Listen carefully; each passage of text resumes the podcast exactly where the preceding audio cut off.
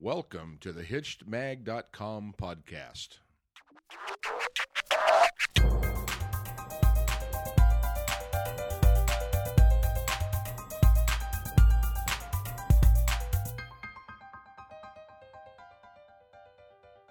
Hey everybody, welcome back. This is Steve Cooper, editor in chief of HitchedMag.com. I'm joined once again with Dr. Karen Sherman. Hi, Karen. Hi, Steve.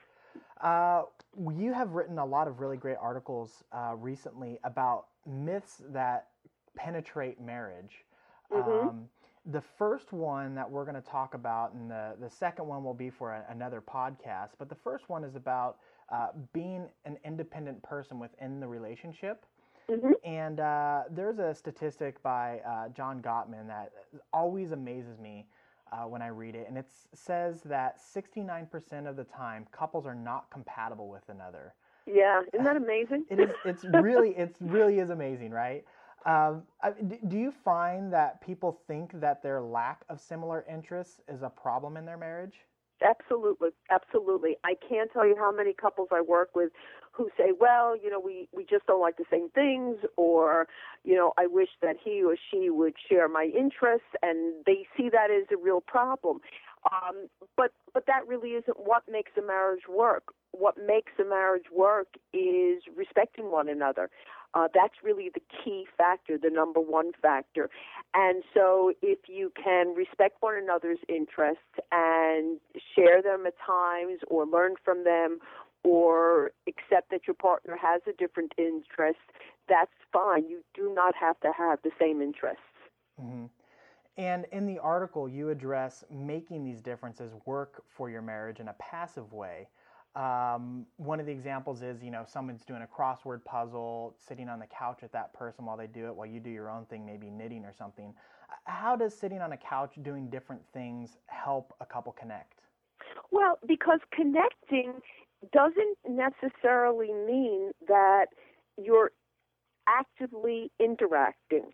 Um, so the example that I gave was really indicating that just be that by sharing space, being in the room, feeling one another's energy, um, still allows you to connect. And you know, if you're sitting there in 100% silence, um, that isn't going to be connecting. But Yeah. you know, while you're sitting there, there's probably some comments that are going to be passed back and forth. So you're still feeling one another's presence. And I think that most people can identify with the sense of a quiet, comfortable silence and a tense silence. So if you're experiencing just being in a room with one another and feeling good in each other's presence, that can really feel very good to some couples. Now, again, you know, it may not work for everybody, but I didn't want to overlook that as a way of connecting. Sure, sure. And I know if I were sitting doing a crossword puzzle, I think probably every 30 seconds I would be asking for help. So. Uh, now, uh, um, another way that uh, you identify as a couple kind of rekindling things is tackling new activities together. And hmm again, you point out that this doesn't have to be something crazy like let's go base jumping together. It can be as simple as, you know what, let's go try um, a new restaurant. Uh, Right. Do you think couples too many times try too hard and overlook that low hanging fruit? Yeah, absolutely. I think that I'm going to make a, a broad statement that I think in general we overlook a lot of little things in our marriages that can make things a lot better.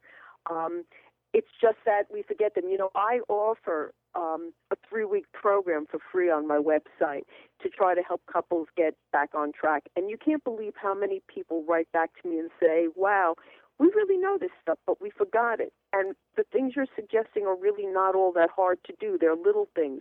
So I think you're absolutely right to phrase it as the low hanging fruit.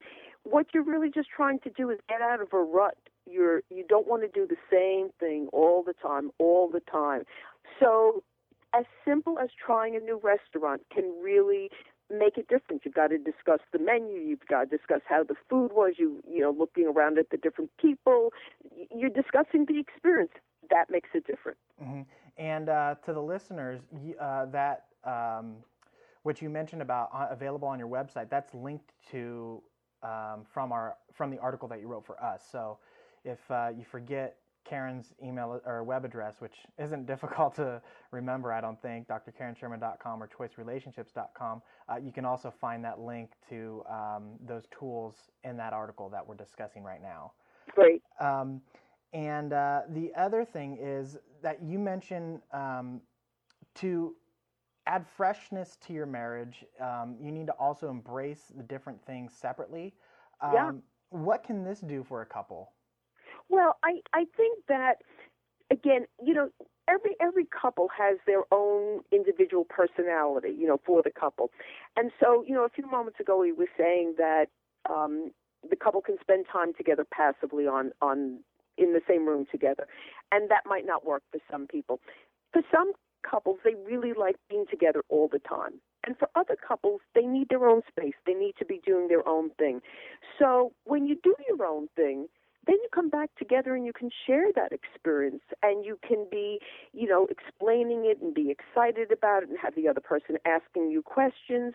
And so, I mean, in my marriage, I I get I get really very excited about telling my husband about the things I'm doing and he's probably my best cheerleader.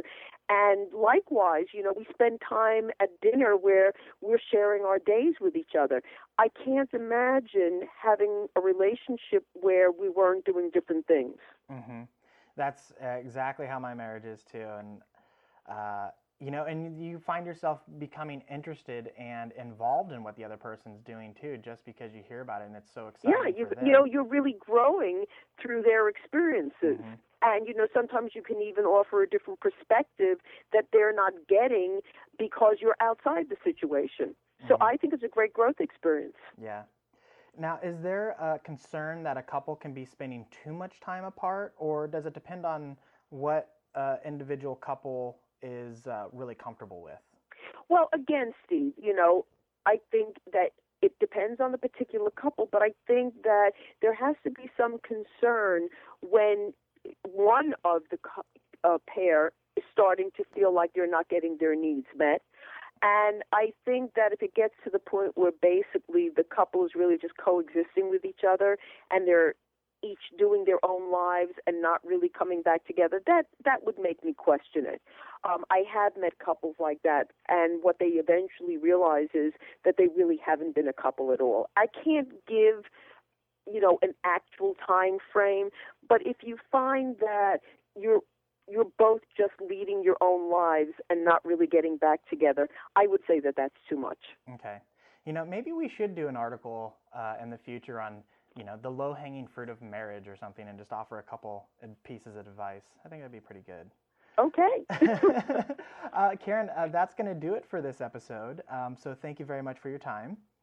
Always a pleasure. And uh, for everybody else out there, oh, I, you know what? Before I do this whole ending spiel, I do want to mention um, I've become like this social media nut lately, and Uh-huh. um, I just recently got on Twitter, um, which is a first for me. And I know I don't know if this is a good thing or a bad thing, but I'm on there. And so if anybody else out there listening uh, is a Twitter person, you can follow me. My um, I'm Hitched Media is uh, where you can look me up.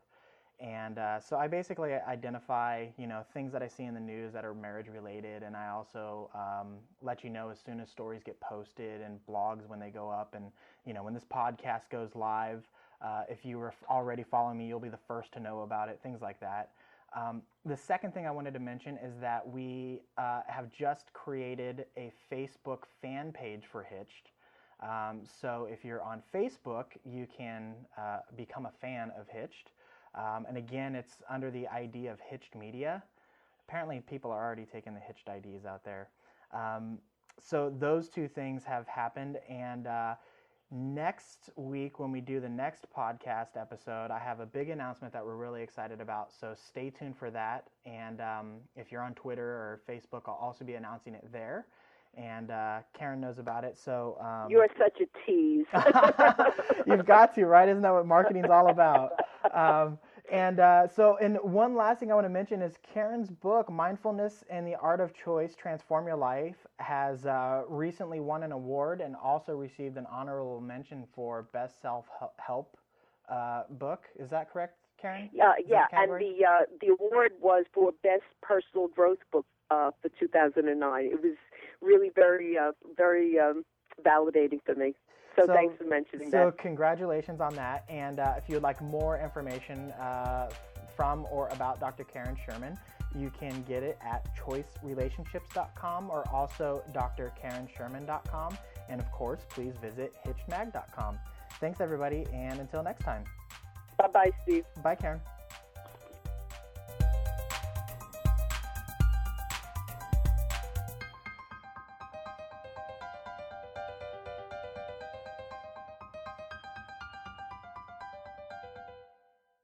Hitched entertains, educates, and inspires married couples.